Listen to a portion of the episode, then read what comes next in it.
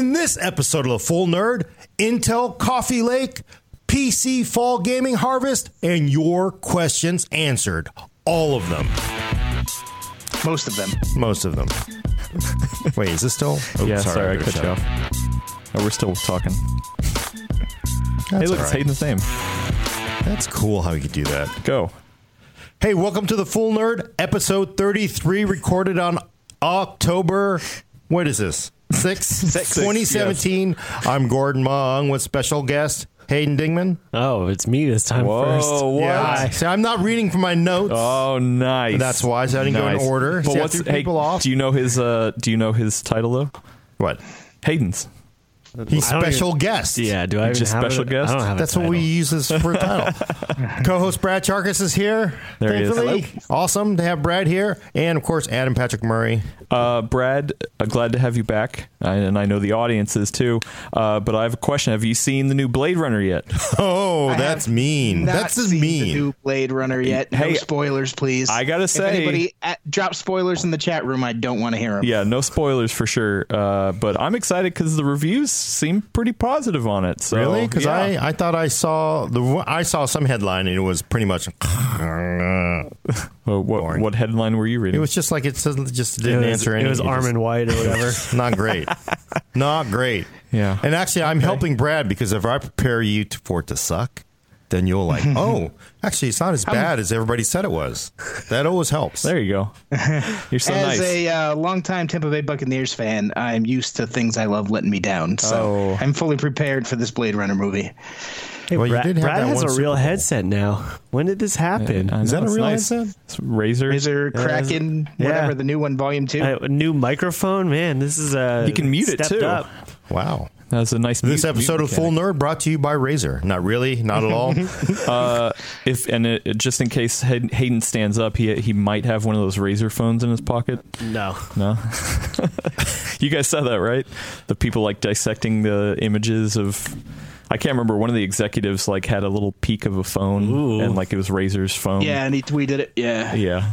I, I like the I like the spirit of that, but we're, we're talking about going up against Apple and I don't know anything Samsung about and Google, phones here. so- This is a this is a PC podcast. Right. Yeah. What are we PCs talking about today, Gordon? Phones are going to replace. Uh, phones are don't going to replace it. PCs. I hear that all the time. They're like, no one's going to buy PCs. It's all going to be about your phone. hey, Gordon, we already have a question in the chat from. Uh, Yeah. The Sta- question is, will you stay on topic? uh, got a question. Stale V Olson on you on Facebook. Uh, he says new Coffee Lake versus Ryzen Seven. Yes. See, he he Yeah, is trying, he's trying to keep or us on topic. on topic. And is on topic. So, in a nutshell, six core uh, Core i7, 60. Uh, eight, God, six seven. That's Skylake. 8700K. Uh, I spent the last week and a half reviewing it, like everybody else. There wasn't that much time. Uh, Intel six core CPU at a non-Intel price, amazingly for you know, uh, I guess we'll see What- what, it a, actually what's a sells for. non-Intel price? It's supposed to be the list is 360. Uh, I I actually suspect the street price when it becomes available, although I I am hearing it's very difficult to get. Was gonna you know it's gonna be like what you paid for a 7700K at some point. but I mean, uh, On, uh, Intel's on u- uh, Amazon yesterday, it was 370, and on Newegg, it was 380. So they're selling for a little bit above. Is that much different from like the? Because I, I thought that was what the 5820K used to go for, though. Well, not when it came out. Well, the 5820K was 400 something dollars. Okay, right? so it's when a, it so came it's a little bit cheaper. as but- it as it came out. I mean, it got cheaper and cheaper. You, you and like- is this like the 5820K? Is it the the like half of it? Like it's a six core, but there's restrictions, or is this up there with the the full six core that they had up in the that mid range? This is basically Kaby Lake, and you know they're uh, basically Kaby Lake quad core. We shoved two more cores under the heat spreader. So, uh, and of course, the, they are saying, "Oh, it's 14 nanometer plus plus." What that really means is we've been doing this so long, we can crank the crap out of the clock speeds on this thing. Mm-hmm. So, and I, I do have a chart. I we are, are having technical difficulties, so we can't man it up. But I'm going to hold up this one chart, so just so we can reference this. I know Brad can't see it. That's I- okay. I have the working internet at my house. So I can- basically, yeah, you have And the it- working internet. And if you go to PCWorld.com, check out his Well, I'll awesome the- review. yeah, He's got all the charts there. So, and this is in a nutshell the secret sauce of Coffee Lake. Besides the fact that it's all it is, if you think about it, it's Kaby Lake with two more cores, so six cores, and this thing is clocked way up. but so on single fifty thread percent tests- more cores is a better way to look at it. Yeah, fifty percent right. more cores um, for what ten more bucks list price supposedly. Uh, It's basically on single threaded. It's you're running at about 4.7 gigahertz, and then as you add more of a thread load, I just took Cinebench and I just kind of look at the clock speeds of this. Hayden can take a look at this. You know, four four seven, then four five. He's going to Vanna White it. And you're right. So we're going to like down to 4.4 gigahertz, basically, and then it really levels out as you get, you know, to about a load of about uh, six threads, about 4.3 gigahertz, and it's just 4.3 gigahertz all the way out. And this, I'm comparing it. The the second line is a Ryzen 7 1700X, and on a single threaded load, you'll get a little bit of you know their their their boost up to about 3.9 gigahertz. But after that, it, the chip pretty much drops down to 3.5, and it stays at 3.5 for everything.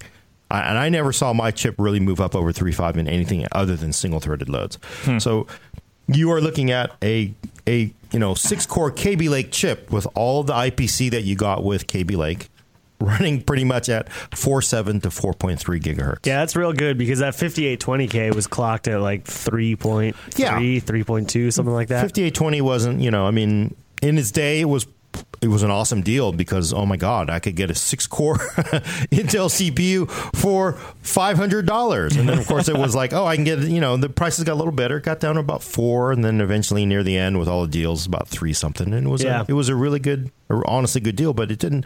You had to overclock it if you really wanted to get high clocks out of it. It did Yep. overclock well, um, but Yep. this is basically a mainstream. uh, You got to imagine in three months this thing will be three hundred and thirty bucks from Intel, very high clocks. So uh, I, I read a lot of the reviews out there that said this is like the best gaming chip ever, which I thought was interesting. I mean, I, I mean, that's totally a, agree with that, but yeah, it's a little bit weird because I mean, we can have a uh, this is a long discussion, but you know, six cores. so I, I'm running a 5820K, and I can say that one out of like maybe 10 games actually cares that I'm running a six core chip. Yeah. Most of them don't even care if I'm running a quad core chip. No. Uh, most of them are still using a single core for Right. most of their stuff, uh, Right. and then offloading maybe some to a second core. But Yeah, you know, and it's funny. I, I have a chart. Interestingly, Oh, so good. More charts. I'm just going to bust this out. This one's actually pretty big, but so this is, of course, you get an iOS. You know, whenever you talk about like, oh, six core, eight core Ryzen, all that stuff, you always get this. Now, this is actually not bad. So this is Ashes of the Singularity, uh, running at 19 by 10. Uh, the crazy preset, and then these are the exact same GPUs, the exact same drivers in both the Ryzen 7 in red, of course, the Intel system in blue, and uh, using the CPU focus uh, test in Ashes of the Singularity.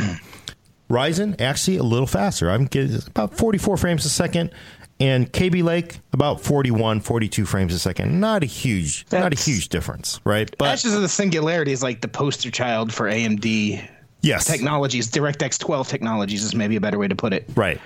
Uh, But this, to me, I think is this brings up uh, Hayden's point. You know what? Most games, you're really going to see this. Now, this is Rise of the Tomb Raider, the latest version. This is at 1910, 19, 19, 1920 by 1080, right? and the Ryzen part, we're looking at about 100 and, 104 frames a second. Uh, and this is DX11 mode, not DX12. And actually, it's worse uh, internet if you kick it over to DX12 for Ryzen. And that uh, 8700K is 129 frames a second versus 104. Of course, we're all familiar with this, right? We all knew Ryzen. There was a little bit, it was a little slower in gaming than than uh, Kaby Lake. It's even more, it's even slower than Sky, uh, uh, Coffee Lake because you have the higher clocks. But to get to get to your point, the vast majority of gaming doesn't give a damn about the cores. Yeah, it just doesn't CPU. care. So- uh, I and I remember that when the um, when the Xbox One and the the PS4 came out, and they they both had Yeah, eight where did that cores. show up, right? They both had eight cores, and everybody was like, "Oh, finally, maybe maybe games will actually use more than one core on the PC." And they still don't. They Nah. they still, for the most part, are just using a single core. Uh, Right. But I'm hope I'm hoping that in a few years at this point though, with that being the case in the consoles, and now both AMD and Intel having six core mainstream parts, hopefully that actually starts to shift soon. Yeah, it's just funny. It, it feels a lot like um. I mean, in the I do a lot of peripheral reviews, and we get a lot of um. Like people need to delineate year to year, like why you should buy their new one, and so they end up pumping numbers that don't really mean anything anymore. and so we get stuff like the, you know, oh, this mouse goes up to sixteen thousand DPI, and you're like, eh, who's using that? Who's the who's the person that is using flash. sixteen thousand DPI? Uh, most of us are down. I mean, even on like a 4K monitor, like a, a four thousand DPI, five thousand DPI is very fast. Uh, who's using the sixteen thousand? But like they have to do it to like make sure that oh, the, this one's better than the last one. I feel like we've gotten numbers. there. We've gotten there now that it's harder for them to, to shrink down, and now that it's harder to boost clock speed. The next logical thing for them to do every single year is, oh well, now we have more cores. Right, which- yeah, okay, great. which is what AMD has done. And, and uh, I also want to talk about so in gaming performance, um, Coffee Lake, yeah, it's it's that it is everything you expect of a, a Kaby Lake that's that runs at higher clock speeds. That It's- makes sense because Kaby Lake, uh, the 7700K was faster because of the higher clock speeds Yeah. in IPC, and this is Kaby Lake but with more cores. Right. But, and the, you know, of course, when you get into actual application performance, um, for the most part, you know, a lot of people are like, oh, Intel really biffed it with, with Coffee Lake because this is a six core part and it's, what the hell? It's going to be going up against, you know, AMD eight core Ryzen's, which, you know, the, that's, that's insane. You know, the performance of Coffee Lake in um, an awful lot of multi threaded tasks it is it really punches out of its weight. It it really does sit with the eight cores. It isn't faster than Ryzen 7 1700X or you know 1800X in everything, but it's really damn close. So it is because because of the IPC, because of the high clocks, it really does. It performs it. It'll blow away any Ryzen 5 part. It just destroys them, right? So it does not really. It doesn't. It really does not belong.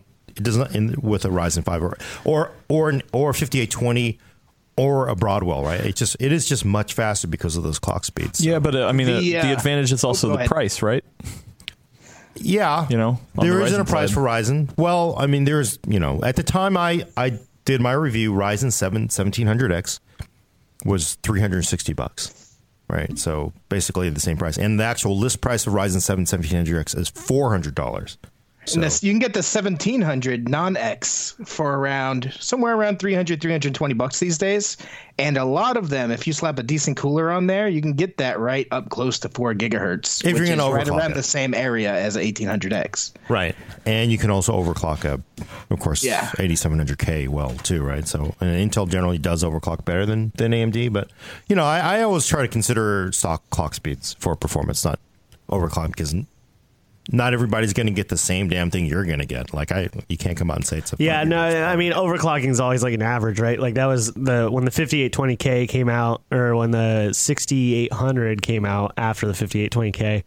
Uh, the whole problem with that part was that it didn't overclock as well as the 5820, and so on average, it was like uh, 0.4 gigahertz less uh, that you would get out of that chip. Yeah. Um, and for the type of person that's going to buy a 5820K, that was a big difference. But yeah, in general, those uh, it's hard to predict what you're going to get. Right, but you know, as and you're primarily a gamer. Yeah. You still bought a 5820K though. You went for a six. Well, yeah, but I bought a. I mean, I bought a 5820K A because I wanted to be future proof for a little bit, and B because I do media stuff on the side. So, um, you know, we do a lot of uh, uh, video recording and stuff like that. That was using that part um, because it's better for those reasons. Still, uh, anytime I render anything in Premiere, it's like, It's nice, isn't it? yeah, That's it's great.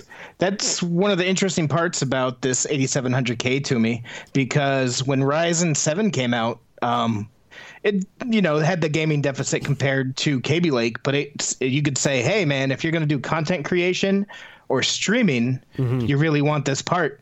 But it seems like the eight core chips still kind of have an advantage for content creation if whatever you're doing uses a bunch of cores. Right. But I have a feeling, although I haven't tested it because I haven't touched an 80, 80 whatever 700K myself, I have a feeling that the streaming advantage is gone. Yeah, I, I would agree. this thing would I mean, I mean, well, you know, somebody else will have to test that, but you know, throwing two more, two more cores, two more threads at it at the at the for the K part is, I don't think it's going to be much of a difference, and they may be better, in fact, because of the high clock speed. So So, uh, Kid Chunk over on YouTube says uh, he just picked up a Ryzen 5 1600X on Newegg for 199. yeah, Nice. So, and that's the thing is, you know, Ryzen. Look, Ryzen 5 1600X does not compete with 8700K, but it's 150 bucks cheaper. So yeah, and, for, and if That- you're a gamer, like most of that is not going to Yeah. matter. Also, yeah, and you know, for the most part, all everything's GPU limited, right? So That actually brings up an interesting point for me, at least reading this. I know we reviewed the 8700K in this review, but to me, it's Ryzen 5 versus Core i5 that's going to be really interesting because uh, the Core i5 chips are six cores now, but they don't have hyperthreading. So they're six Yeah. cores, six threads done. Whereas the six core Ryzen 5 chips have simultaneous multi-threading, so they're accessible for 12 threads. So what we used to say about Ryzen 7, hey, do this for content creation, that could still give Ryzen 5 a strong niche over Core i5. Yeah, no, and I still think you know as much as uh, I you know I, I don't think 8700K should be thought of as you know as a Ryzen five, but Ryzen five is still an awesome part. So Yeah. not to not to crap on Ryzen it's five. a it's a bit weird that they chose that route for the i5 this time. Six cores with no hyperthreading. I, I really would have preferred that they just bumped all their quad core down to i5 status and did quad core hyperthreading for i5s because I think that not having hyperthreading at this point is more of a, a downside. Yeah, but you're getting two more real cores. so- Yeah, I just I yeah I don't know. and the quads are the thing is quad cores are now i threes. yeah, So Isn't that crazy? An i3 is the same thing as a quad core i5 you would have bought two months yeah, ago. yeah, exactly. I, I don't know. It's just a it's a sort of weird zone that they're in nowadays. Uh, I th- I think that the i5 is sort of in a bad middle zone, whereas before Yeah, like the I i5 was the easy recommendation for everybody. I feel like increasingly I only hear about gamers running i7s and gaming laptops only run i7s and gaming desktop machines only run i7s. Uh, and the i5 is sort of like left by the wayside. I think it sort of depends on where the price of that 76 8600K shakes out, though. Uh-huh. Right? So, I mean, on the street, I'm really, really $230, $200, Yeah, yeah. uh, you know, I'm sure at Intel they sort of like looked at everything and they said, yeah, if we turn on hyperthreading, I mean, they really, they were tough. They couldn't, they can't offer hyperthreading on the i5 six core because then Nope. They're they are they're you know they are really it's the the whole everything is a little weird because of AMD. And Yeah, I mean, at least there's competition now. Like, Hey, I'm oh, loving this that. awesome, That's right? great. It's crazy because I I asked Intel, and they, uh, are you still going to sell seventh gen parts? Kaby Lake, and they're like, yeah, we're still going to sell it. And the vendor was actually telling, asking me, like, yeah, they're they're trying to tell us to try to, you know, huh. to uh, push these. Why? What? What? What niche does it hit? I think it's like the niche is like, we still got them in back. You want one of these? Well, they're saying the rumors are saying there's going to be a stock shortage through the end of the year, probably on these. They got pulled ahead. Oh, yeah, I'm sure. I don't know. So if that's the case? It makes sense for hmm. them to want to still sell Kaby Lake while they can. Hmm. Yeah, but who I, I really like who I could not you know could you recommend anybody buy Kaby Lake at the Kaby Lake pricing at this point? You know, If they sold an i7 as an i5 price, I could, but not at standard price. No. yeah, I mean pay three hundred dollars, three twenty for seventy seven hundred k. You would just be. And I wrote in my review, I was like, definitely buy the i7 seventy seven hundred k if you want to immediately feel remorse because you'll Yeah. be like, oh, Like the fastest turnaround on that remorse. yeah. Uh, we got a good question from uh, Nicholas over on Facebook. Uh, he says, "Do you think Intel is being overconfident in their market share and presence to be forcing people to upgrade every time a new chip comes out? Do you think this will be the downfall for gamers?" You mean forcing the new motherboard? with Yeah, the- yeah. the- so for people who don't know, um, Z1 Z270, which was the matching chipset for Kaby Lake, um, is, Which just came out nine months ago. just came out nine months ago, and the Z270 for the most part is a Z170 with a few little tweaks. Intel came out with a new Z370. I can't get these straight because of AMD's chipset numbers. Z370 chipset, which only works with Coffee Lake. Um, they said, like, look, Coffee Lake, we are now officially supporting DDR4 2666. We had to do different trace routes or all kinds of stuff, probably a little bit of power stuff. We only feel comfortable validating Coffee Lake for Z370. You can't run it in Z270, even though it's the exact same 1151 socket, And vendors have said you- like they had it even running. They had Coffee Lake running in Z270 as far as I understand, but Intel's only validating for three Z370. They published the pin layout uh, a couple days Oh, ago, did they? and there is actually more power pins Yeah. supplied. So that makes sense because you have fifty percent more cores. I, so I think it's more of a problem for for motherboard manufacturers than it is for people that are actually making machines. I, I'm sure there's a niche of people out there that are upgrading that CPU every single time there's a new generation and then have to replace the motherboard. But most people are upgrading every like three or four CPU generations, and in that case, you were still upgrading your motherboard every time anyway. Uh, when I jumped, I mean, I was running up until, and Brad also was running what Sandy Bridge up until. A couple of months ago, Right. and so, like, it, by the time that we upgraded, we already had to swap out our motherboard and replace it anyway. Um, so I don't, I don't think that most people are really affected by that. To me, it's No. more of a, a like a jerk thing for them to do to MSI and all the people that are stuck with stock on 270s for the rest of the time. Right. Um, that are they never knew going to this was sell. coming. Yeah, but I'm sure they wound it down a bit. yeah, I'm sure the motherboard manufacturers want to sell new motherboards anyway, rather than someone who bought Kaby Lake nine months ago. Well- going, sweet, I can get a you know six core part now and drop yeah, it true. in." So here's the controversial part, and I'm not really sure that it's going to affect too many people, but this is the one. This is the thing that really irks me. It's like I could see, look, you need more power for six core and an 1151 socket. Okay, I get it, but specifically, everybody's like, can you run a Kaby Lake or Skylake part in a Z370 board? And Intel's like, no, you cannot. Um, they said Yeah. we were encouraged by our port our partners. The board partners encouraged them to make a clean break with the pass, is what they they said in, in the briefing. Which I asked a board vendor, like, is that true? They said, like, when the hell does Intel ever listen to us? Is was their response. so I don't know who's telling the truth there, but Yeah, I- that part's a little shady. well, but that sucks though, right? Because Yeah. it's like, oh, come on. You just like and I think that I, I agree with you. Ninety percent of people you're gonna build a new system, you're gonna buy a new board anyway. Yeah. Most people don't actually upgrade CPUs. But I think the bad thing for Intel is forcing you to buy just in case. Like if you were sitting I- if you bought an i5, if you built like on a 7600 7600K and you're like, yeah, I'm sick of this no hyperthreading, this quad core thing. This thing is a joke. I need more cores. I'm going to buy a new 8700K. And you go like, okay, I'm ready. Drop this in my board. I don't have to do a new OSN or anything. You're just ready to go. But no, if you have to do a new Z- Z370 motherboard, mm-hmm. That's then a you lot start more money. it's not even just that it's a lot more money. Then you start going, oh, you know, I'm no longer tied to a platform. Maybe I'll get a Ryzen instead, right? Because Yeah. it's cheaper and just there's all kinds of. I, I- think it's just a bad, I- bad decision. I am going to probably get crap for this, but I can kind of understand where Intel's coming from because they say it does need more power, and the pin layout in the uh, new ones do show more power going to the pins or whatever. Uh, and we're thinking of the high end gaming production motherboards. That's what we're used to, the Z370, Z320. Right. But imagine like a cheap little I forget the mother the cheap little fifty dollar motherboards, right?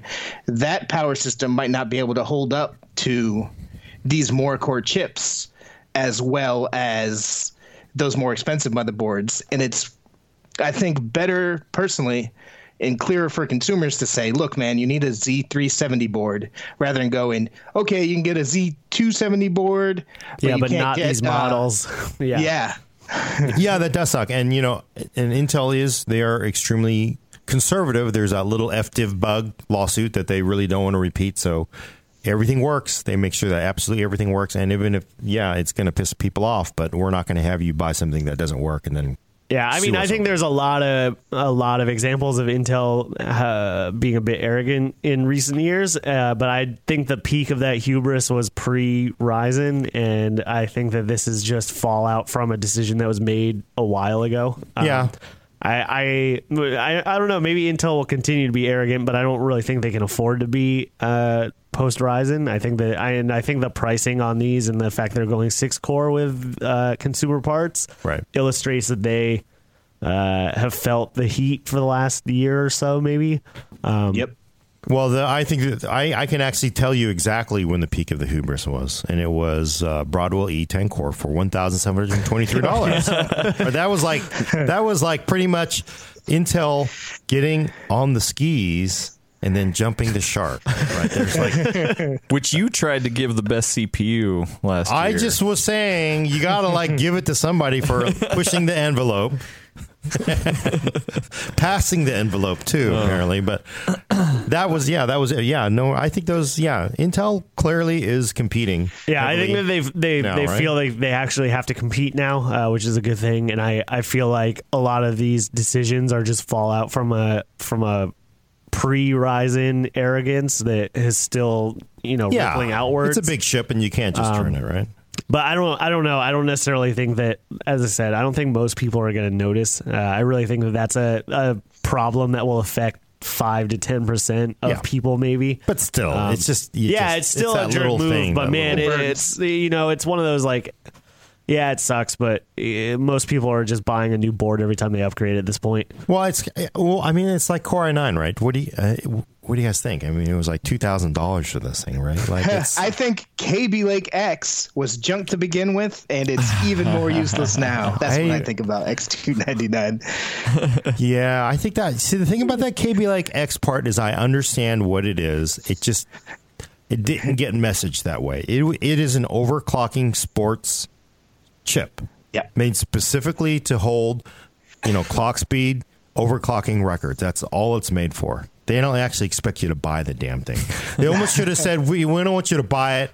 You know, it's like a special. Like a special edition car only made for racers. Yeah, I mean, this is what I've said about uh, we and Adam. We shot video on this, like those those giant laptops that have eight million features Sure. in them. So, like, they don't want you to buy those. They just want to put them out there so that people will write about them and be like, "Oh, look how crazy this thing Yeah. is." Nobody's expecting you to buy that nine thousand dollar what Acer laptop. The I think it's current one. awesome. Nobody's nobody's Predator like 21X. nobody's buying that thing. They just put it out there because it looks cool and there's a Oh. lot of cool R and D that went into it. Dude, did you know? Uh, I went in. I was like, because I, got a, like a '99 Honda. I'm like, I'm gonna go. No, no, look, seriously. I was driving by the Chevy dealer. I said, "Whoa, it's the brand new Chevette. it's like a six thousand nine hundred dollar car. It's so it's so awesome and economical and so practical. Woo! I'm gonna just go right into the dealer and talk to a salesperson. Like, tell me about this Chevette. Yeah, they're it's dri- so practical. They're driving those on on Top Gear these days. No, but I'm just saying you don't you don't just you don't hit the brakes and Yeah, nobody cares pull a U-turn those. and go back to the dealer to go look at the Chevette. You go like, whoa, whoa, whoa. It's a Corvette. It's a brand new. Is this a brand new one? Yeah. Yeah, no, I, I totally agree, and the, that's why they do these things. But yeah, the people that then complain about the price, like, ah, they don't want you to actually buy it. yeah. No. Yeah. They don't Yeah. want you to buy the thing. Core 9 was like it's the most awesome CPU Intel doesn't want you to buy. Yeah. Right. At that point, I just two thousand bucks is like yeah, no one's gonna buy it except for rich people. But So uh, over on Facebook, uh, Raphael says uh, that he said F Skylake and bought a 4790K instead, and he's going to wait for Cannon Lake.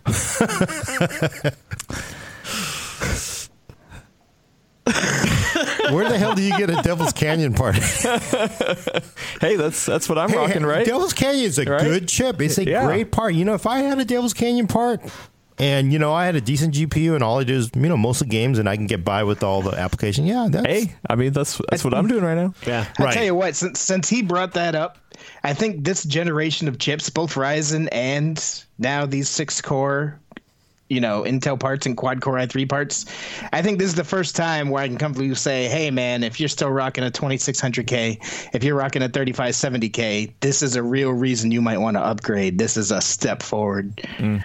Yeah. What do you think?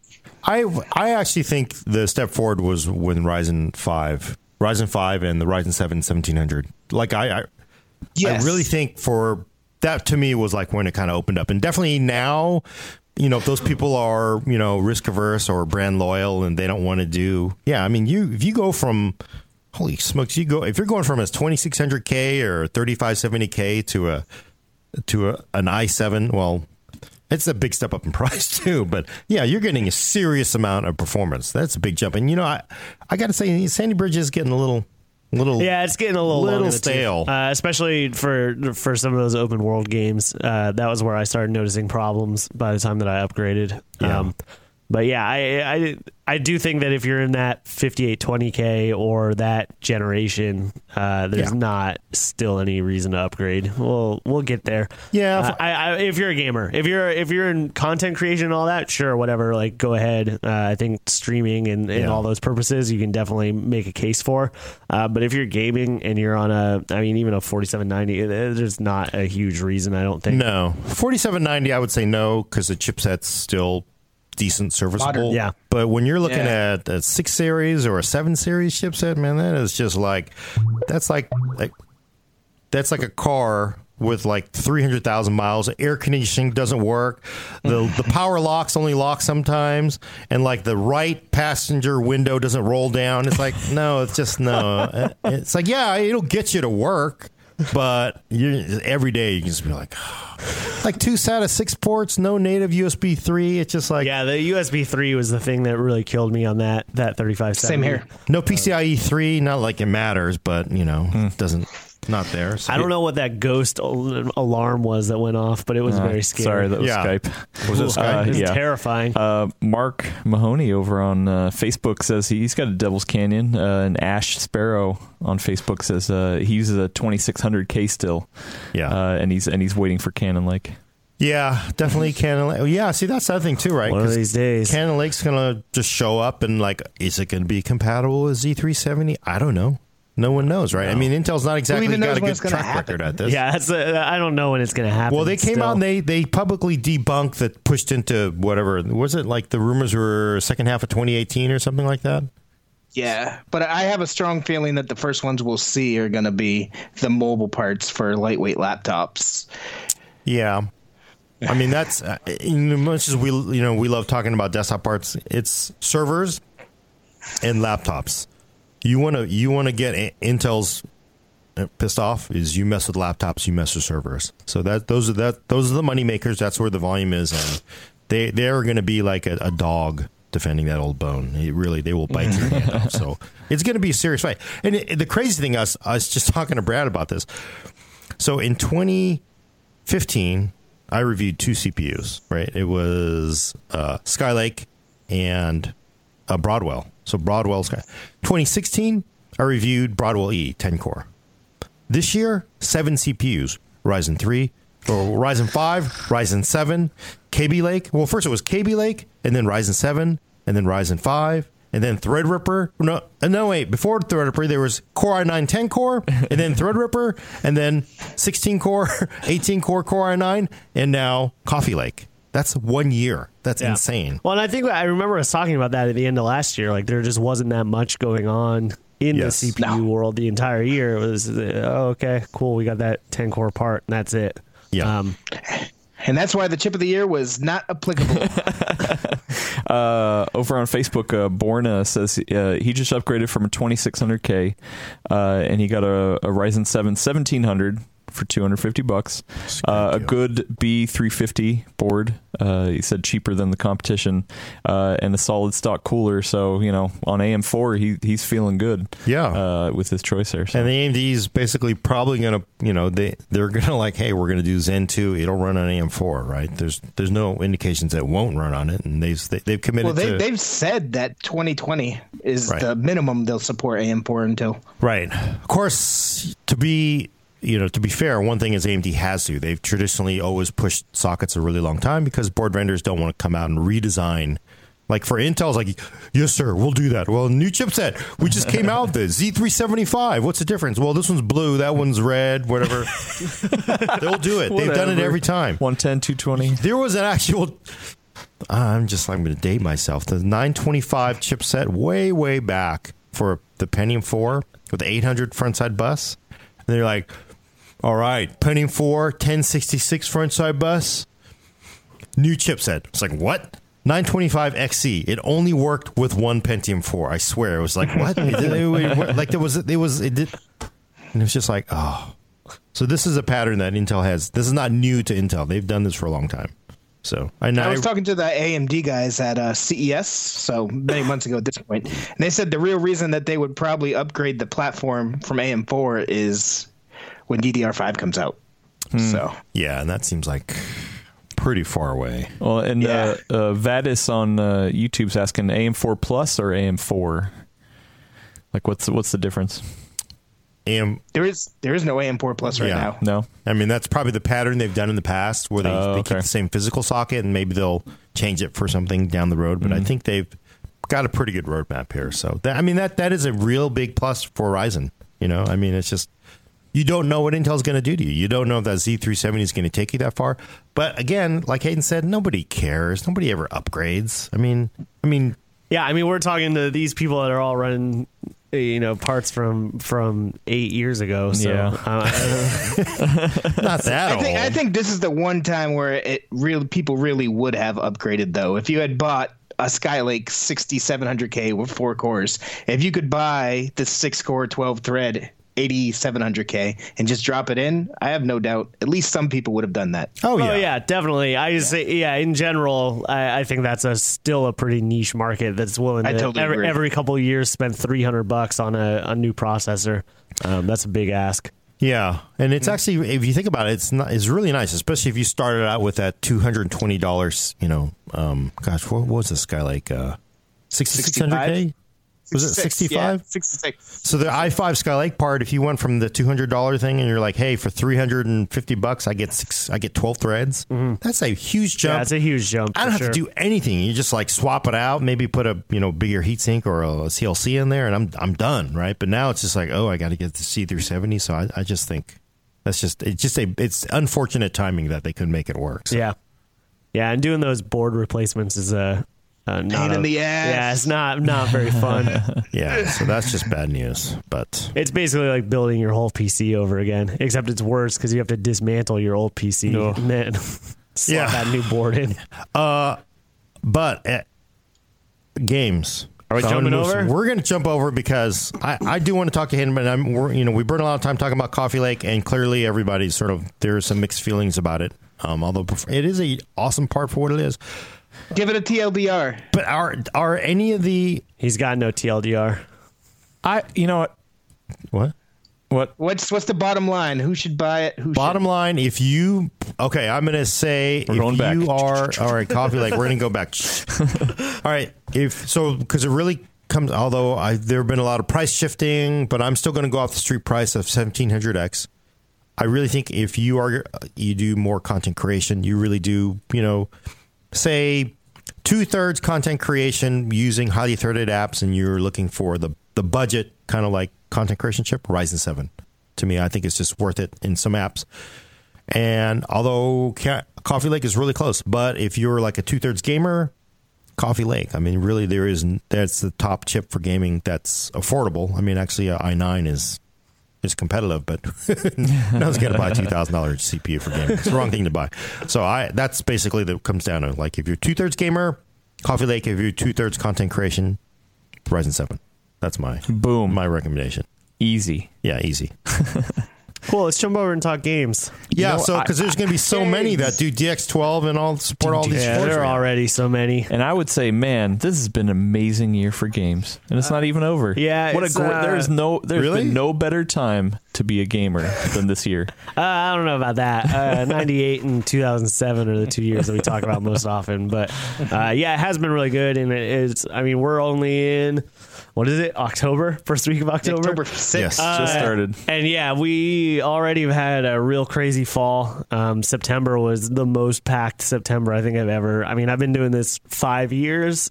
And this was the worst September I've ever had in terms of just like the constant onslaught of games.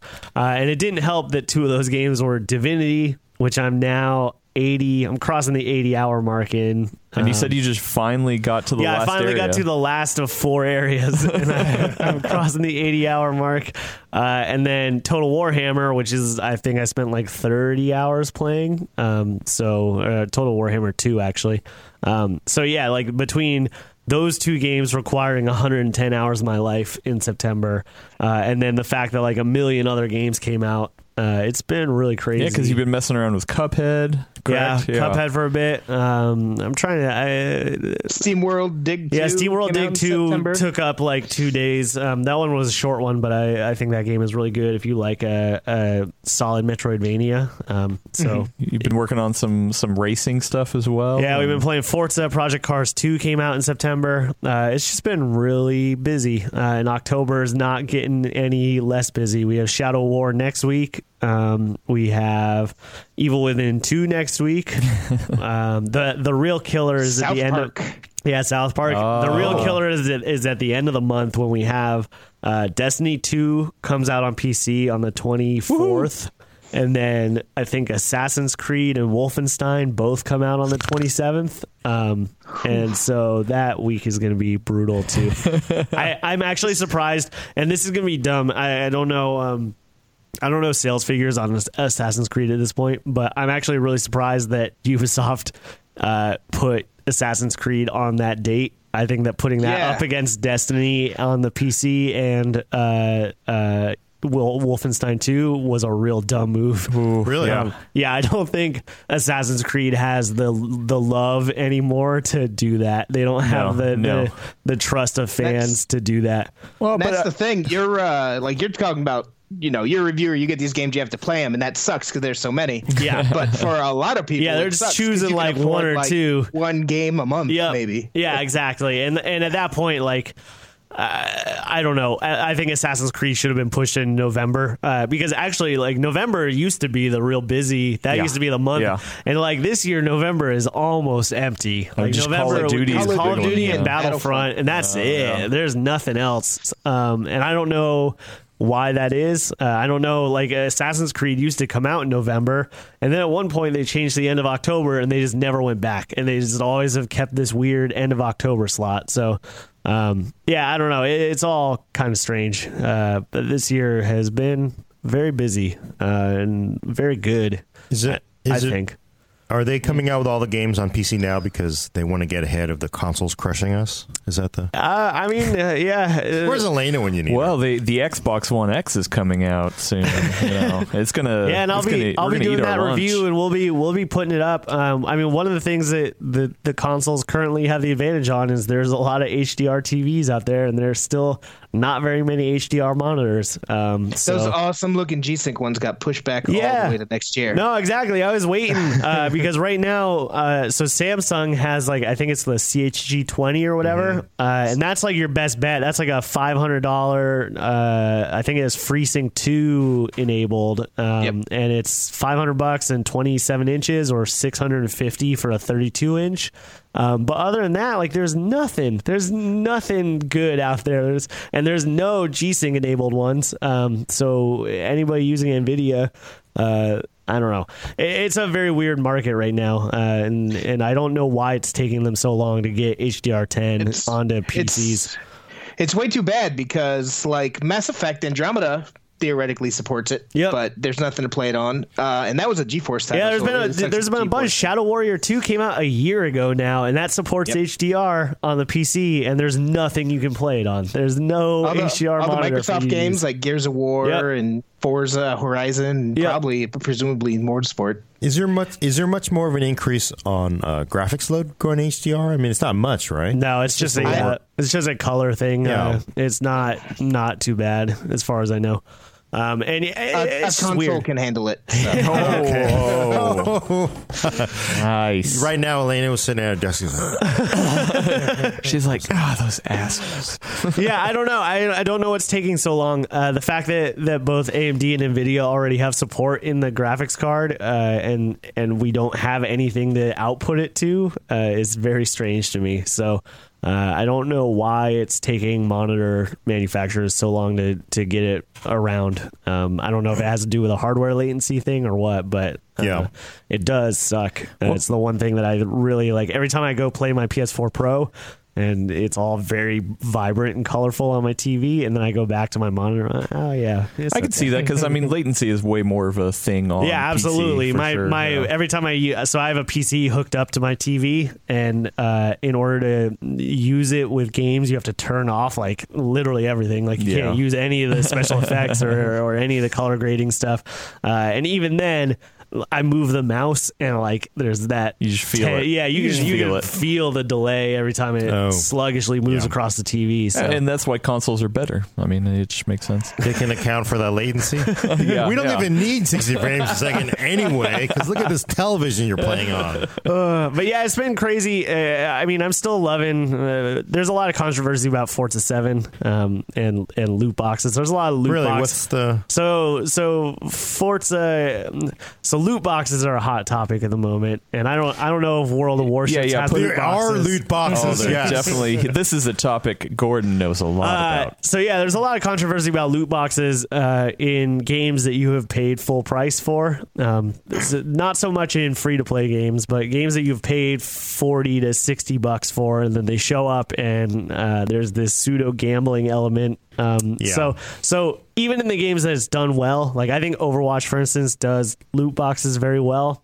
And by well, I mean it's very addictive, and you always are like, "Oh, I want to see like what I get." And um, they seem to put a lot of effort into the rewards that you get out of loot boxes. Um, then there's games like Forza, and the way that Forza has implemented their loot boxes, uh, you get a couple of things. Uh, so first of all, they they now show your driver, and you can dress up your driver, but you're in a car, and, and you're you can't see the driver when you're driving. So instead, the driver's just like on every menu, like any any menu that you see. There's like a rag doll of a dude standing there, and then he'll just like dudette. yeah, dudette, and he'll do. Uh, Uh, like you know like the idle animations that you see in, in video games when you just have them move for a while? Yeah. so it's just like constantly that. So it's just like a guy like clapping. What? and then like he'll like hold his hands up and like and like he just does that all so that you can see your dumb costume that you put him in.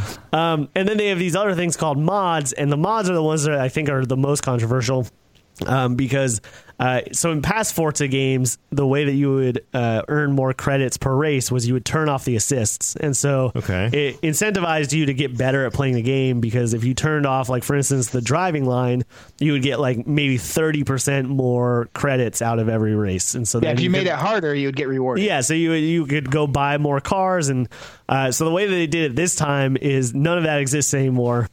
And instead, you get mods that are just like trade, they're bad trading cards, and then you enable those on a race, and so then it'll be like a race specific thing. So, uh, you know, oh, on this race, the the ABS is turned off.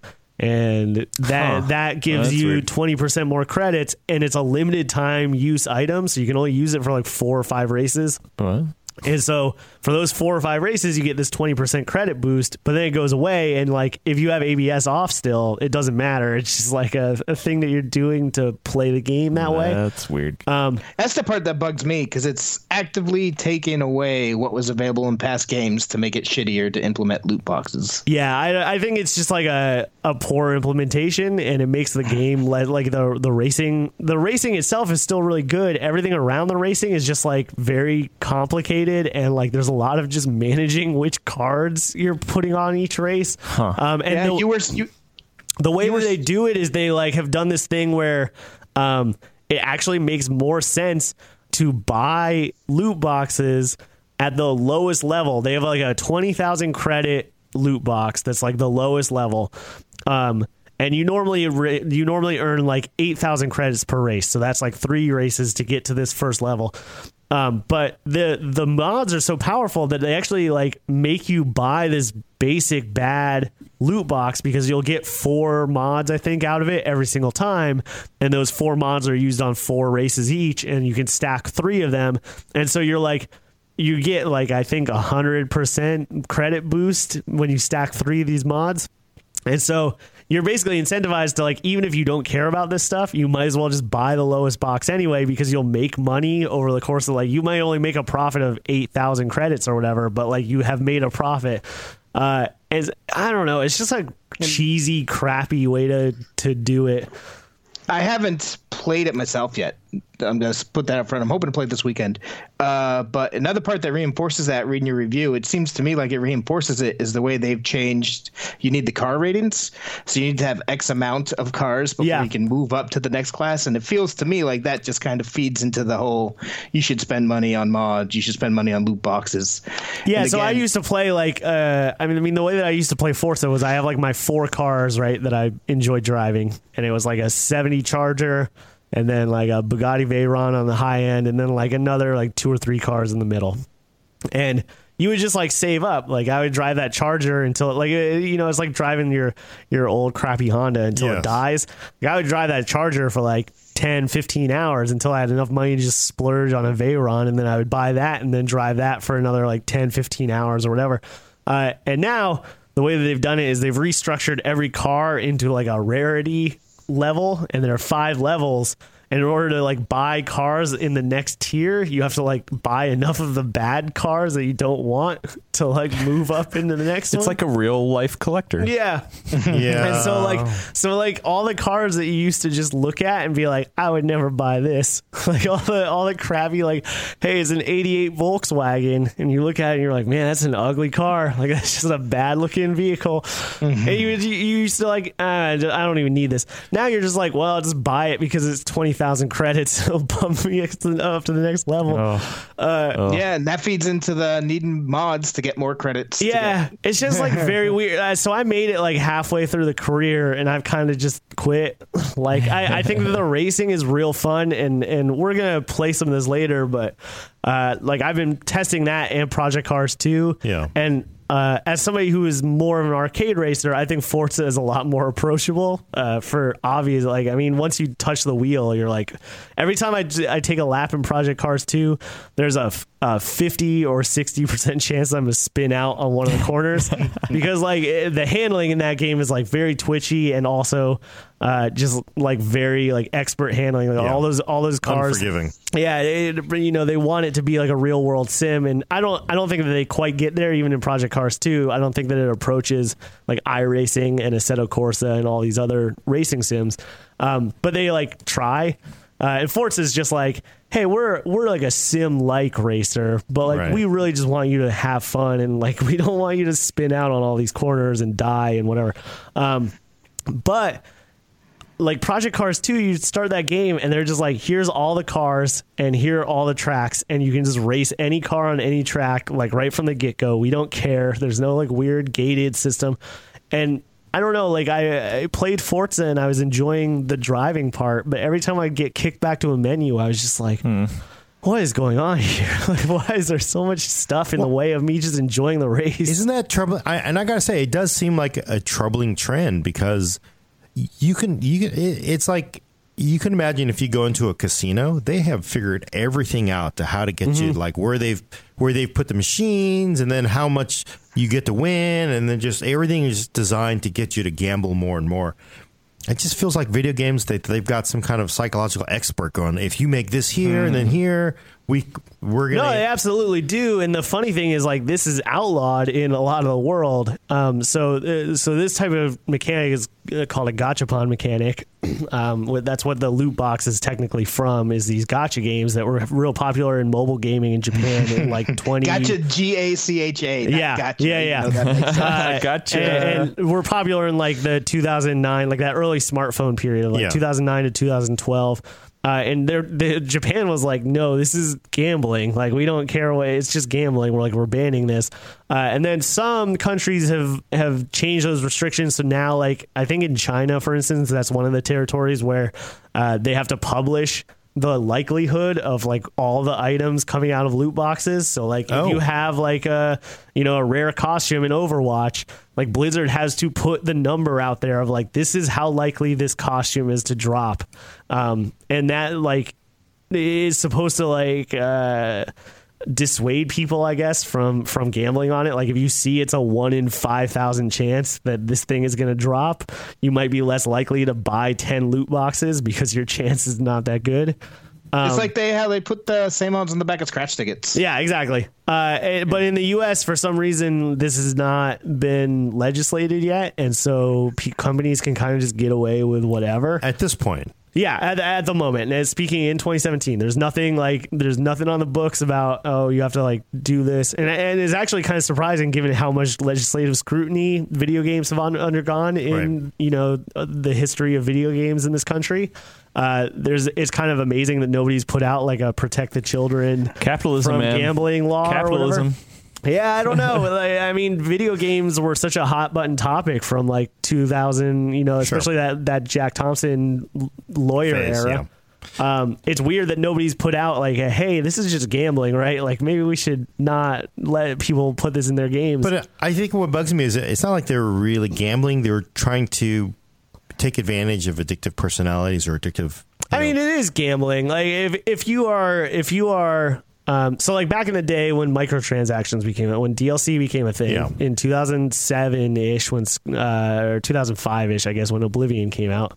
Um, you are paying money for a thing, right? Like you pay money and you get horse armor or whatever back, and like you have made an, an exchange of goods. Uh, the problem with with loot boxes is.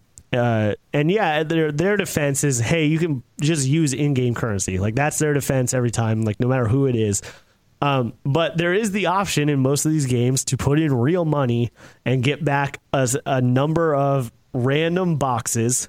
They're just uh, inscrutable closed boxes, and then you pop them open, hoping that the thing that you wanted was inside. Uh, and that's that's just That's straight up gambling. gambling. Yeah, Uh, there's if you're putting real money into a thing and you don't know what you're getting back, that's just gambling. Uh, and I I don't know, like I don't have a huge problem with the idea of it. Um, and as I said, I think there are certain games that do loot boxes in a in a way that's decent. Um, like I think that when you play Overwatch, they reward you with boxes pretty often. Uh, the boxes or the items that they put in those boxes are well crafted. They've like clearly spent time on it. Um, they're always coming out with like more stuff. Like I think there are games that do this okay. I don't think that it's a thing that needs to be banned necessarily. Um, but like Forza is just like a very bad implementation. And from what I understand, like so Shadow War comes out next week. That also has loot boxes. That's also a sixty dollar game. Uh, and in that one, you're like your loot boxes contain orc followers. They contain gear. They contain stuff that you're actually using to like play the game. Um, Yep. which is even shadier to me than what Forza is doing. And Yep. uh, I don't. I think that we're like heading down like a real bad path in Yeah. regards to this stuff. Um, I I thought that DLC was not a great path for gaming to go down for a decade or whatever. Um, but like this is just shady. The the DLC stuff I thought was just like, hey, it's a necessary evil. We need to monetize our games and blah blah. Um, but like the this new step is, hey, we've chosen to monetize our games off of, as you said, addictive personalities and and people that are like, oh, I need to have this stuff Right. and this stuff like doesn't have any real world value in any way. And studies into that, those gotcha mechanics kind of things, the loot boxes have shown that it's like one or two percent of the population that buys like ninety five percent of the loot boxes. Yeah. So it truly is taking advantage of addictive personalities. Yeah, I, I think it's like I don't know, and, and the, the problem is that you know, in a lot of cases, eh, the game was balanced around this stuff, um, and even if they do a good job of it, for me at least, it subconsciously feels worse. Like every time I, uh, so like the worst part in this is a a great one. Um, so they have an, an announcer in all the menus, and usually the announcer you just ignore him. He's like, uh, "Oh, you did a great job on that last race," or you know, like the generic soundbite barks. but there's one, and I can't remember like where it happens. I think it's pretty early on. They kick you back to the menu, and he like tells you to go buy loot boxes. Like, straight up, he's just like, uh, like, "Hey, that was a good race, but did you know you can go buy prize crates?" Or whatever?" like it's like a very blatant, like uh, gross implementation of this thing uh, to direct people. And, and uh, so, to be fair, at the moment you can't spend real money in Forza Seven. That's uh, an important distinction to make. Um, but they have said that that's their end game here. Like within the next month or two, that's the end game. Uh, Yep. And so the fact that you now have a guy who's just like telling you like get out your credit card, go buy those loot boxes, kids. Like uh, it feels bad. Like that Yeah. that decreases. And this my is not a enjoyment of the free game. No, this is a sixty dollar retail title. This is a full price game. Um, Which you have to get through the Microsoft store, right? Yeah, for yeah, Yeah. on PC at least. And and I understand why this happened. Um, I love Steam sales and and game sales in general. Um, but there's no doubt that that Steam sales and humble bundles and stuff like that have really soured the market on spending full price on games. And so, you know, like back when I was a kid, if a game was 60 bucks, like that was the t- that was the price for a long time. That was, you know, 3 years later that's still a $60 game.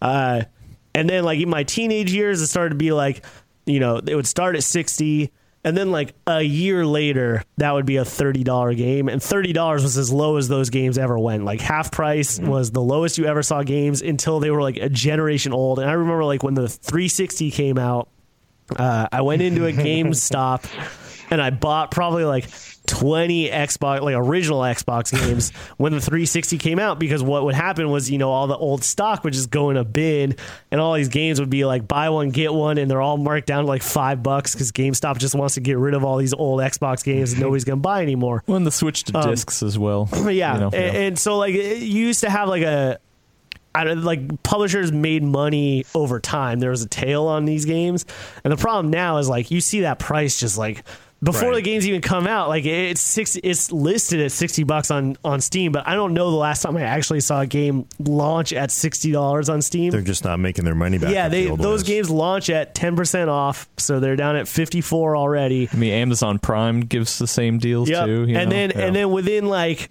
I don't know three weeks you're down to like 45, and then within like two months sometimes you're down to 30. And then by when you add in Steam sales, everybody's just waiting for the next Steam sale. So you know October we've got the Halloween sale coming up, and you know a bunch of those games Yep. that just came out. You know like so so Doom is a uh, what a year and a half old at Amazing. this point. Yeah. Uh, and you know, 20 like Doom will be in that Halloween sale for like five bucks, ten bucks, maybe.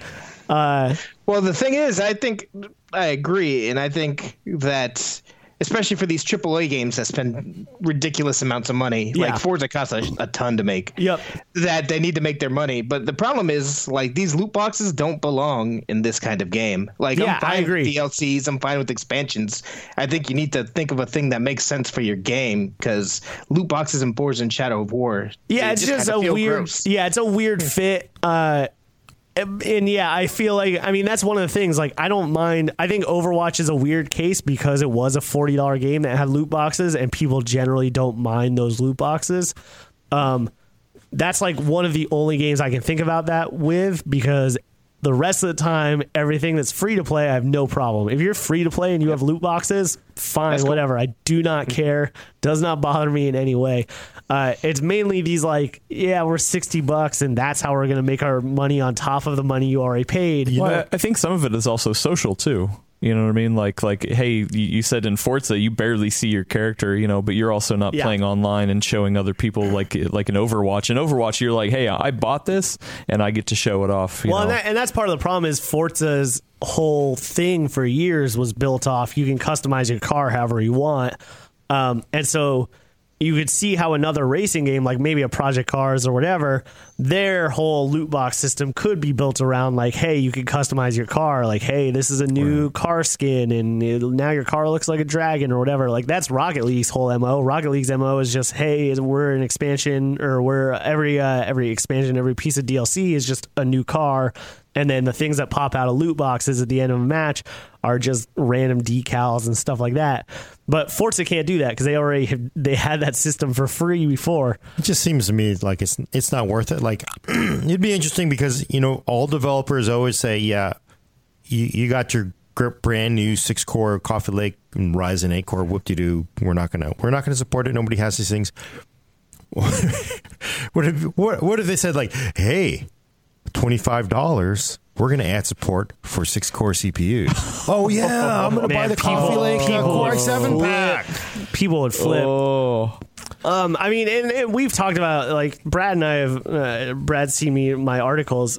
Um, I've written things about size before, and I definitely think there are things that developers should be fixing on the technical side. Uh, Yeah. Game download size. yeah, game download size. Um, Like so what? like so Forza is 100 gigs. I, we, it's great because we can stay on the same topic. Yeah, Forza is 100 gigs, um, and That's that a uh, record. That's got to be a record. yeah, I'm pretty right? sure for for just a base game with no expansions, I'm pretty sure that is the record at the moment. Oh, um, I think I think Doom was like 65 on release, and Doom Gears 4 was like 75 maybe on release. Um, but yeah, I think 100 is the most I've ever seen. Um, I, I think that there's like there's going to be a reckoning there in a couple of years too, where people No, have no, to say no. like, eh, I mean, now, now that we have now that we all nationwide have a one terabyte cap on our internet, uh, I think that it's going to start causing That's problems. a tenth of it before you even start watching Netflix yeah, videos. I, I think that's going to start causing problems for some people. Um, but I really think that like the monetization aspect is just like the biggest problem in games at the moment. And I, I understand what the root cause of the problem is. These games cost a lot of money. They aren't making a lot of the money back on sales anymore. Uh, pre-orders aren't as effective as they used to be. People aren't really buying DLC anymore. Uh, I think that they sort of poisoned the well on DLC so much and on expansions. like Season even, even the games that you used to care about, like uh, you know Fallout Four, I think broke a lot of people because the Fallout Three and Fallout New Vegas DLC was great, and so then Bethesda came around and said, "Hey, we have a season pass for Fallout 4," and everybody bought it. it was and then it was garbage. Yeah abysmal. there was like one piece of actual content and then a bunch of trash. Oh. Um, and so a lot of people now are just like, well, I'm never going to buy a season pass again. It only takes one game to poison that well for everybody. So I understand how we got here. I don't think that this is a healthy way forward for the industry. This is really depressing. I got to say, this entire conversation has been I depressing. mean, uh, so how how are loot boxes on on Oh, warships? Because oh. you said you have some you experience. with just them. get free stuff. I mean, I don't even pay attention to it. You just get you get your free whatever. It doesn't. It can't improve your gameplay or whatever. yeah. But I don't. You know, I just. Well, here's here's something cool, uh, you know, to make us a little happier. Uh, over on uh, YouTube, Borna says uh, he built a uh, uh, Sandy Bridge era Pentium with an AMD 5670 uh, and hooked it up to a CRT TV to play Cuphead. That's Uh, and pretty was like, cool. wow, that's, that's yeah, that's awesome. dedication. Um, yeah, and, and there are definitely there's still games out there that I think are doing a good job um, holding down that line. Uh, I think it's not. I don't want to get in trouble with PR people, but I don't think it's very surprising that WB is in the thick of this controversy. um, if you asked me what company I would think would cause a monetization crisis in the industry, uh, They'd be up there on the WB would probably be up there. Uh, I, I, it's funny because I think that, that EA and and Ubisoft and Activision traditionally have been like the three that people are always mad about, and for good reason. Historically, those companies have not been great companies. Um, but I think WB especially is is much worse than any of those three at this point. uh, pushing the envelope Um, and gonna get. Yeah, between the disaster that was the Arkham Knight PC port and, And then the like, disaster even that was yeah, the disaster that was the Mortal Kombat PC port, and then Oh. their whole hey, we're not going to actually put this DLC on the PC, and then six months later they're like, actually we are, we were just joking. Uh, I I don't know. WB has done a lot of weird stuff lately. Um, and I think that Bethesda is probably up there too as far as uh, anti-consumer practices go in recent years.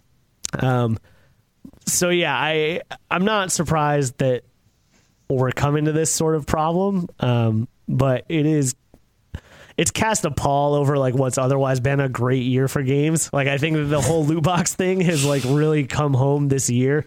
Uh, I I feel like last year it was like you knew of a couple games. It was like Overwatch and Dota and Team Fortress, and there were a couple games that had this. And this year it's just been like all over the place. And every game wants its its loot box implementation. Yeah, thanks Hayden for coming by and telling us how great PC Yay. gaming. On a better note, what game are you most looking forward to the rest Uh, of the year? Wolfenstein for sure. Uh, I think that game. I mean, uh, we'll see. I had some problems with our second demo that we did, but uh, man, that first E3 demo when you were in a wheelchair. I, I think I've told. I, I, told you I about watched you play that. Yeah, that was fun. uh, yeah, the the E3 demo is the opening of the game, and you were like grievously injured at the end of the last one, and so you start the game in a wheelchair, and you roll around this whole level in a wheelchair with a gun, and uh, it was cool. yeah, it's great. It's just very creative and fun. It's what I liked about the first Wolfenstein, or well, the the previous Wolfenstein. Um, so yeah, that and uh, I don't know, maybe Battlefront. Uh, we'll see. I tell you what, it's stupid. It's probably not going to be my game of the year, but I am most looking forward to Battlefront Yeah, because the original one, my brother never played PC games, but because it was Star Wars, we spent dozens of hours playing the original Battlefront together, Huh. just shooting blasters and stuff. So Yeah, well, him- and this one's like a real game, so that's like Yeah. I, am excited for like a Battlefront. Like I'm excited for us to get the Battlefront game that we should have gotten two years ago. Like, oh, cool. We put uh, if you go down the checklist of like what they've added to this game, it's just all the stuff that people wanted the first time around. Like, oh wow, we have a single player campaign. Oh, dude, I mentioned we also have space battles? Did I mention we have a class Oh, system? oh. Like all this stuff that people Battlefront were like 1.5. yeah, it's basically like all the stuff that people actually wanted last time, and they were like, they put out a, I, I, they clearly like that game was under time constraints to hit before Force Awakens, Right. uh, and so they were, like, we gotta get something out. We gotta just here's a multiplayer mode and a horde mode, and we're done. But um, yeah, I'm looking forward to Battlefront. I think we'll see. Uh, the the beta for that's running this weekend. Oh, so nice. Anybody? Uh, yeah, There's I some think people in chat said they're downloading it. yeah, I think right now actually you can jump over on Origin and start playing. So I think it went Oh. live at like 1 a.m. last night Pacific time. So um, Check it out. You know, ev- even though I don't have many friends to play it with, I'm kind of excited to check out Destiny. yeah, Uh, yeah, that too. So, Uh, Yeah. I I've been less excited after hearing people's console experiences. I think. Um, well, that's because consoles suck, right? Let- no, let it's, them- so it's the, be it's the the raid.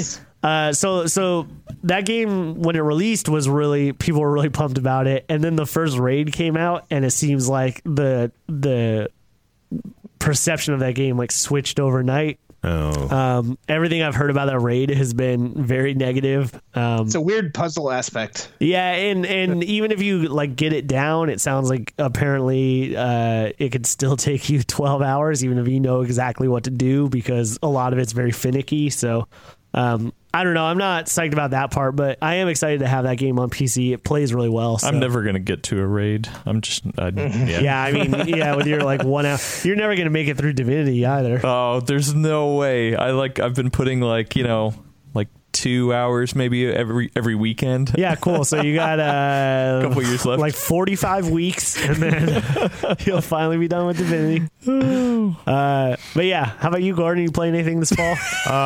All right, we're gonna wrap it up. We're gonna wrap it. I'm still playing World of Warships. I'm yeah, it's free to play, man, and I'm a premium wallet player. So what is that? it. Did you put love- real money into? oh, I put, yeah, of, course. course. it's free to Of play. course. It's free to play. how, mu- how much do you put into World of Warships? It's it's great because it's a free game, and then I I buy the ships. Uh-huh. oh, this is a great ship. I'm going to buy. it. I, I think I've spent probably um probably two hundred and fifty dollars on on ships for the game. I think. My wife doesn't watch the podcast. she's not gonna know. yeah, I mean, probably if you added up all the premium ships I've purchased, I have a small. What fleet it? What is a ships. premium ship? Should you So they're it? only ships that uh, have USS Hornet. features. but they're you know they're historically De- accurate and the like. But they're but you know they sell them for a little while. But I, I only buy certain ones, and you know Hey, you, you do have a supporter in the chat. Uh, Coffee on YouTube uh, says he likes World of Warships. yeah, I you know when it I, mean, I when it got goes nothing great, against the good. game. I just I, I, this is the first I'm hearing about Gordon putting real money into it. I thought Oh, he just like played it because it was. You free. know, on your recommendation, I bought Battlefield One. I've played that all of three minutes. if I could take Battlefield One and sell that license to somebody for like thirty bucks, I can go buy another ship or something. it's just it's like, and I started to play. It's like, oh, this is uh, just. Uh, real quick, uh, Borna on YouTube's Oh. asking, uh, what, what do we think, or yeah, what do, what do you think about Doom and Fallout 4 VR? Are you gonna try those out? Oh, so yeah, I tried those uh, like a month ago. We had a Bethesda thing here in SF. Uh, uh, so um, I think the Doom VR stuff is really cool. Um, I think that it's not going to replace playing that on our you know mouse and keyboard. It's a very different experience. Um, but I do think they've done a cool implementation as long as you can get past like the teleport stuff, which to be honest, like I don't notice anymore. Uh, I know that some people that's a big sticking point, and I think that you can actually play normal motion with a controller in there or like a uh, like a normal glide motion uh, mode but i think that you would die immediately i think that people would throw I'd, up I'd like to test that because I've I've really tried to push the boundary of getting sick in VR. yeah, like, I think you would be it- sick almost immediately, but who knows? Maybe not. Um, I think it's really cool, like seeing those those monsters. Um, like cacodemons are a lot bigger than I thought. Um, they're like six feet tall, uh, which really blew my mind. Because like when you're playing on a normal screen, you just don't get the scale of those. So like the the little um, the imps and stuff, they always look like they're you know Right. like Yeah, two they're feet tiny. tall. They seem they're small. Uh, no, they're they're like full grown human size. Um, so that was a real weird part of that game. Um, but yeah, I used like they had the BFG in there and stuff, and it was really crazy to like that gun is like gigantic. Um, that was fun. Uh, Fallout Four, I'm a little less uh, hyped on. Um, the main problem with Fallout 4, like, so I think it's really cool. Uh, in in sort of the same way that Google Earth VR, I think is really cool. It's very interesting to just tour around these areas that you've seen on a normal screen. Uh, and so the demo was like we started right outside. I can't remember the first town where you the that you started in that game, um, but you you like Sanctuary Hills. uh, is that the, that's where you come out of the vault and you're in Sanctuary Yeah. Hills, and then there's the town that's like where the museum is, and you get the power armor on the roof. Um, Uh, Concord. Concord. So yeah, I, we went into that town uh, and I shot like a Deathclaw and stuff, and it it looks really cool. It's like amazing that they have been able to port that into VR. Um, but I think that a lot of the mechanics stuff doesn't work very well in VR. Um, so like looting is a key part of playing Fallout, uh, and looting in that game is very. Uh, clearly not meant for VR. So you're not like pulling open drawers and and uh, you're just like clicking on a drawer. Like you click on a drawer and the drawer opens and then there's like and the, you can't like see the stuff inside. Like if there's you know if it says there's a baseball glove in a drawer, you don't like see that glove. Right. It's just like because it's the same system they had in Fallout 4 for the PC originally. Um, You could play pay for that premium option, Hayden. Don't yeah. so so I think that kind of like that's where it falls apart for me. I don't think that it, it feels as immersive as people are gonna gonna hope for uh, from a game like that. But on the other hand, uh, I can't think of another game that's like 90 hours long that you can play in VR. We, Uh, we got somebody uh, in you know- chat asking if you've played the uh, uh, Project Cars 2 in VR. Uh, I have not. I keep meaning to, but I haven't. I haven't booted up on there yet. I've heard it's really good. I've heard the VR implementation on that is perfect. And, Uh, and racing seems like it would be. Yeah, really it's good fun. because it's a Yeah. cockpit game, so it's super easy. Uh, if you have a wheel, especially, uh, it should be very nice. But yeah, I haven't done it yet. Uh, mainly, You know what on- I wish they had in Fallout 4 VR? I don't know if they will. I doubt they will. Like a tourist mode or whatever, so you could like toggle the switch and then nothing will attack you. Yeah. you can just I, I think That that, that would would, honestly be better. Um, I think that like just being able to walk around and talk to people because uh, I just it, it's a little bit weird right now. Another thing that's weird is when you're in a conversation, you can't interact with anything else. Um, And so some of those conversations are really long. Uh, and there's, uh, it was Preston, right? The, the, uh, Preston was like, I met him in the museum and we went through like just this long conversation. And the whole time you're just like stuck in this room and you can't, like, there was a bobblehead on the desk and I kept trying to pick it up. And the lady running my demo was like, Oh, I'm not sure why you can't pick that up. And I was like, Well, I'm in a conversation. She was like, Oh, yeah, that's probably it. And sure enough, like, as soon as he stopped talking, which took like five minutes, you're like, Oh, now I can pick up the bobblehead. Um, so yeah, th- there's some kinks. There's some stuff that clearly that game was not built for VR originally. Um, but I do think overall, like, it's a cool implementation. I don't know if it's going to be something that people act- actually play all the way through 90 hours in VR. Um, some people might, but I don't think that's good enough for that necessarily. But Uh, I'm interested cool. in at least buying and trying both of those. yeah, and to be honest, it's cool that Bethesda's just putting VR stuff out there. Uh, they're the only studio. I mean, Ubisoft's put out like a couple of those experimental games. They put out this Star Trek game and stuff like that. Um, but Bethesda's the only one that's been like, no, we can make like a AAA game run on this on this system. Uh, I think that that's really cool. Nobody else is doing that, so kudos to them. Sure. Um, and we also, I mean, I, I don't want to spend too much time on this, but we also have Oculus Connect coming up this week, so we should have more VR news. They still soon. make those? Is Yeah. anybody buying them? uh, they not only make them, but there's rumors that there's going to be a new model coming out of Connect this week. So, uh, well, next Wednesday. So. have the prices of these things budged at all? I still yeah, don't even have a down. Vive at home. Uh, over but the summer, the Rift was down to three ninety nine with controllers. Yeah, with controllers. What about a Vive? Uh, Vive is now down to six ninety nine, which was the original Uh, Rift price. Five ninety nine, yeah, six hundred. Um, so it's uh, a hundred bucks more than where the Rift is right now. Rift is at five hundred right now. Um, but they both come down. I mean, that Rift especially. I know a bunch of people that bought Rifts this summer um, because that four hundred bucks for the same cost as PlayStation VR is a pretty great deal. yeah. when they announced that offer, my wife's like, "Quick, buy one!" And she's just never one to let me do it. But it was already sold out like two hours after the offer went up. Wow. Yeah, it's uh, I yeah, I know a bunch of people. Uh, I think like three or four of my friends all bought Rifts during that sale. So, um, yeah, I, I I think that sale was real smart. I think that sale got the numbers. I mean, I think they're they're basically one and one now. Uh, Oh, before the Vive, no way. Oh, wow. yeah, before the Vive was outselling two to one. I think the Rift now is one to one. Because of the prices. So, yeah, because of the prices. Competition's good. Um, and and that also means a much larger install base going forward. So um, I think we probably have cracked a million at this point, which for that sort of hardware is still pretty impressive to me. yeah. Uh, Um, Ruru two says uh, VR is an expensive doorstop. Maybe I don't know. Vive is we'll pretty see. good. I, I don't know. I uh, I go. I feel like I fluctuate back and forth daily now. I feel like I used to be real gung ho, and then for a while I was like, eh, I don't know. Nobody's buying it, and it's not really nothing's coming out you for it. little faith. Um, and now, like six months later, I feel like it's starting to turn around again. Uh, that sale really helped. I feel like when we were up at eight hundred bucks and six hundred bucks, uh, yeah, can't it was it recommend was Yeah. dead in the water. um, but I feel like that sale really helped, and now we're starting to see growth again. Well, so uh, Matt over on YouTube says uh, he got uh, there. Were, Amazon Prime had a deal with hundred dollars off of that, so three hundred bucks. Like, yeah, Holy. that's nuts. With touch controllers for the Rift? yep, Oh, Yeah. man. They're That's the one my away. wife said to buy. Yeah, yeah. That's crazy. yeah, for 300 bucks. Like for me, Yeah. I really do. I, I I don't have a Vive. Can at you home. World of Warships No, you can't. VR? no, I was just They have really- I Tobii was Eye actually really Tracker. curious.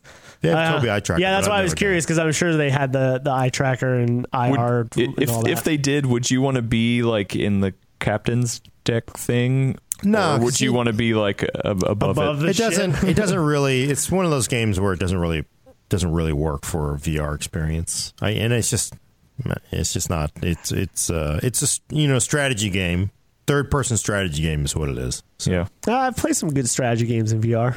Well, when your team isn't made of complete morons, which is only half the time. So Uh, But yeah, so stay tuned. Wednesday, Wednesday morning. So we'll I think see. like 10 a.m. or something. Way too early. We gotta we gotta be all the way down in San Jose, so we gotta We'll be there. up super early. we'll be Uh, there. But yeah, I'm looking forward to maybe seeing some cool stuff come out just of gotta get the Vive price down to like four hundred bucks. No, I agree. Like Four hundred dollars. It's like I think that I'll Vive price is still. I, I'm surprised they stayed as high as they did. Right. Uh, I sure, I'm sure HTC, which is in dire straits at the moment, could not Oof, have gone much lower. Maybe um, they can't afford to sell that hardware at a loss, Mm. and maybe Facebook can. Um, but I'm Yep. still pretty amazed that they haven't dropped lower. Uh, and then we have the, all the Windows MR stuff coming out. oh, that's going to change. Yeah. That's gonna change nothing. Let's. Uh, I I don't know. That the Windows MR stuff is very weird because Microsoft has just muddied the waters on everything, and I keep seeing comments being like, "These these do AR too, right?" And they don't. They It's Microsoft. because they sell it as mixed reality in every stage yeah, demo. They but they the but they don't do any. of So like everything I've heard from Microsoft and from the vendors is that Microsoft's department name is the MR department, like mixed reality department, and it covers all of these new headsets and HoloLens. And HoloLens is the only AR headset that they make. All these other headsets are just VR headsets, and and I, like every vendor I've talked to has been very clear with me about that because it's very confusing. Uh, when I met up with Alienware and, and Dell at PAX, they were like, no, these are VR headsets. That's it. They don't do any camera pass through. They don't do any like all this stuff that people Huh. think these headsets are doing to like make AR a thing, they're not doing. Wh- Where exactly is the mixed part of that reality? That's the whole confusion. They Well, just you, you can they- go uh, into it and then you can come out Yeah, of it. no, Oh, they, they've just muddied the waters because they have this department name, and and going forward, their goal is to implement Hololens style stuff into their VR headsets and and all that. But like these headsets are just VR headsets; they're not. And, some but sort there, of and there's no room scale thing. with them. Uh, there is sorta, but it's done by the front cameras. Right. Uh, and so you have outside in tracking, and it's very buggy uh, from what I've seen. We'll see how the final units do, uh, especially in like a house environment where there's nothing there. Um, my main problem is we were doing this at PAX on the show floor, and Right. uh, Yeah. uh, I started out. We were playing Superhot in VR, and I started out on the ground. And by the time the demo was over, I was like eight feet in the air, and it's just like slowly, like every time, every time I reset, it just crept upwards another foot. Um, and so I, I don't know if that was a problem because there were so many people around, and the the background is constantly shifting, and maybe in like a house where your furniture is just not moving, it'll So be better. But your advice is for somebody who wants to get into VR.